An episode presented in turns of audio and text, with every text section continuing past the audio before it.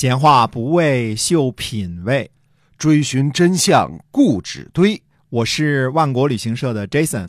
我是 AM 九三六的子飞。我们哥俩在新西兰跟您聊聊《史记》中的故事。各位亲爱的听友们，欢迎您回到我们的节目中啊！我们的节目呢是跟您聊一聊《史记》中的故事，呃，希望呢得到您一如既往的支持，能向这个您身边的朋友呢，如果喜欢历史的话呢，可以向他们推荐一下。我们今天继续来跟你讲，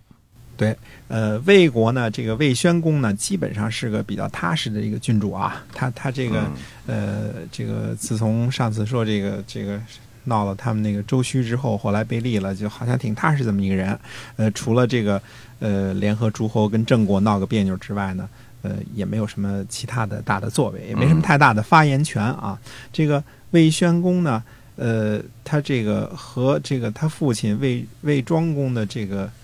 这个妾啊，这个呃宜姜呢，这个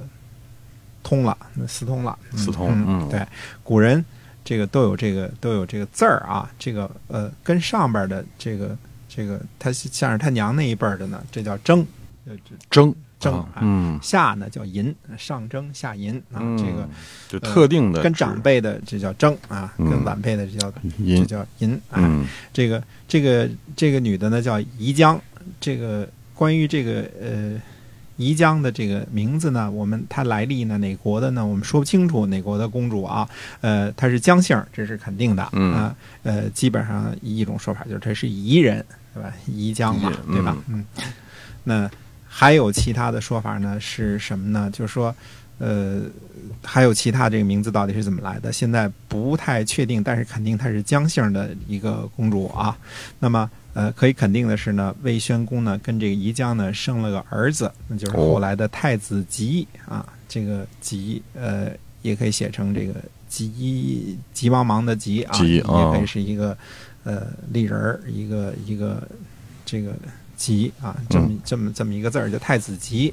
这个生下来之后呢，就让当时魏国的这个幼公子呢做他的师傅辅嗯佐他。嗯，那么呃，可见这个宜姜的地位呢并不低。对，那要说这个呃，就算争也无所谓嘛，对吧？嗯这个嗯嗯，这个这种事情在历史上也挺多的啊。这个毕竟这个国王的这个小妾比较多啊，哎是，嗯他，这他有时个候他也想不起来谁是谁，反正地位也不低啊。对对对，那么，可是呢，这个呃呃太子吉呢，这个慢慢就长大了。这魏宣公呢，就要为太子吉呢，呃，娶媳妇儿，娶的是齐国的媳妇儿啊。嗯啊，这个，呃，娶的这个媳妇儿呢，非常的漂亮。于是呢，这个呃呃，我们说这个魏宣公呢，他就决定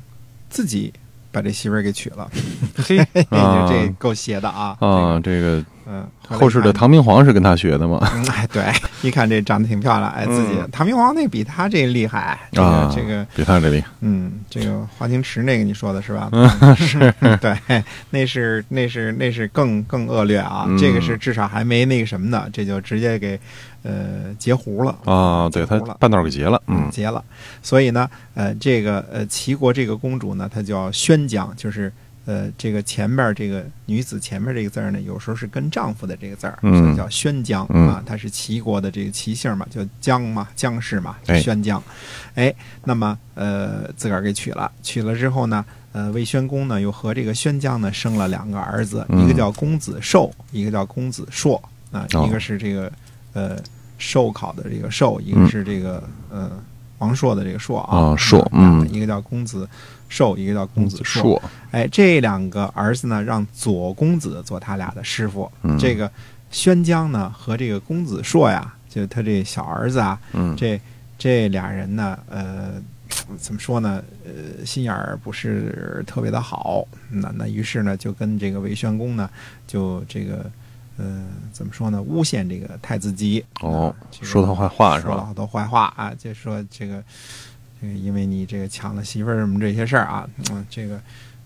这这些事儿一说真是啊，这也戳着他心窝子了，反正啊，嗯于是呢，呃，就发生了什么事儿呢？这个魏宣公啊，就呃决定呢，让这个太子吉呢出使齐国嗯啊、并且同时呢买通了强盗，准备让强盗呢在边境上呢把太子吉给杀害了。哦，哎，把自己这个呃儿子啊要给杀害了。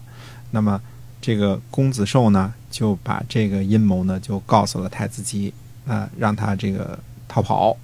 这个太子吉说呢，说这个呃违背父亲的命令，还要做儿子干嘛呢？这个呃有只有这个不把父亲当父亲的国家才能干这种事儿呢。嗯，那所以这谁一看呢？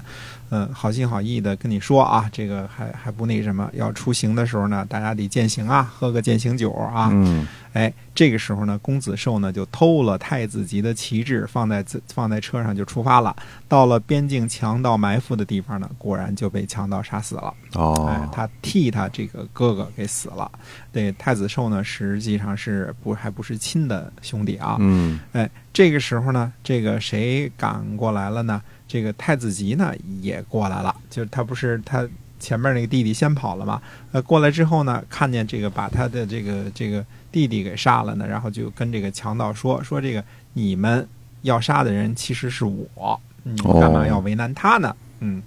他没想到这个强盗是不讲理的嘛，嗯既然是你嘛，那把你也给杀也了，杀了吧，哎嘿，所以这强盗呢就把这个太子吉呢也给杀了。在此之前呢，原来那个宜江呢，呃，已经是这个呃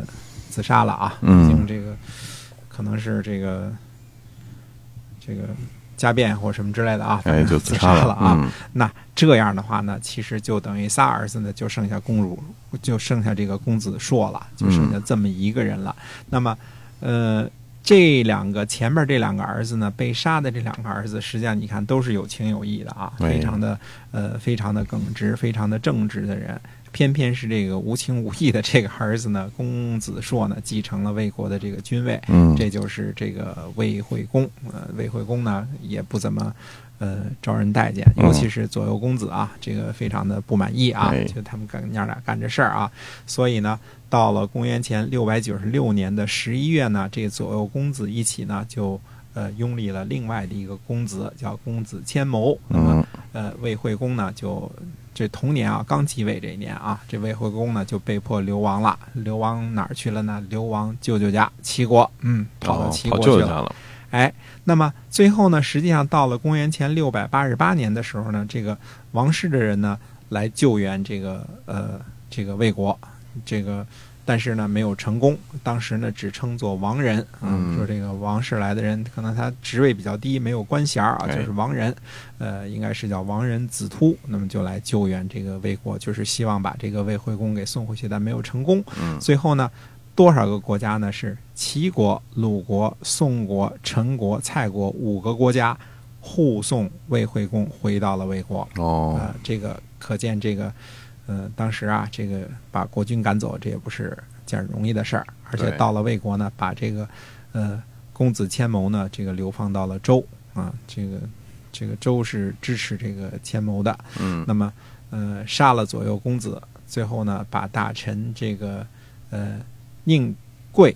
也流放到了秦。我们这儿出现一个新的姓儿啊，宁，这是一个宝盖儿，下边一个心，底下一个用，嗯，这个宁，它应该是这个呃，我们说宁静的宁，这个现在简体字的这个这个繁体字的异体字，哦， 就是说呃，原来有这么一个宁，还有这么一个宁，这个字儿呢，应该是俩字儿是通假通的，通假的啊，通用的就是说哎啊，，宁氏呢是魏国的大臣，也是姬姓啊，也是这个在魏国做官呢有有证可查的呢，就是九氏，就是这个字，一个宝盖儿，一个心，一个用。嗯那么呃，这个这个读作姓氏的时候呢，四声宁啊，宁但是嗯平常其他的念宁，宁静的宁哎啊，这个这姓氏也是姬姓，魏国的大夫啊，这个呃很大的一姓啊，嗯也是排名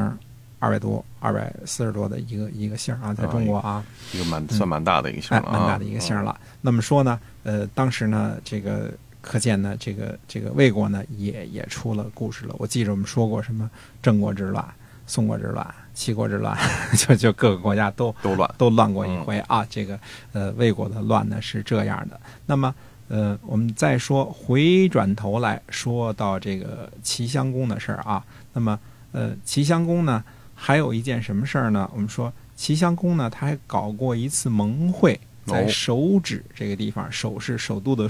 手啊嗯，指是这个停止的指。那么在这个地方，这个地方是今天的河南随县的东南，在这个地方啊搞过一次盟会。嗯那么这次盟会呢，还不是一次普通的盟会，在这次盟会上面呢，发生了一件非常大的事情。哎，那哦到底是发生了什么事情呢？那么下次跟大家接着说。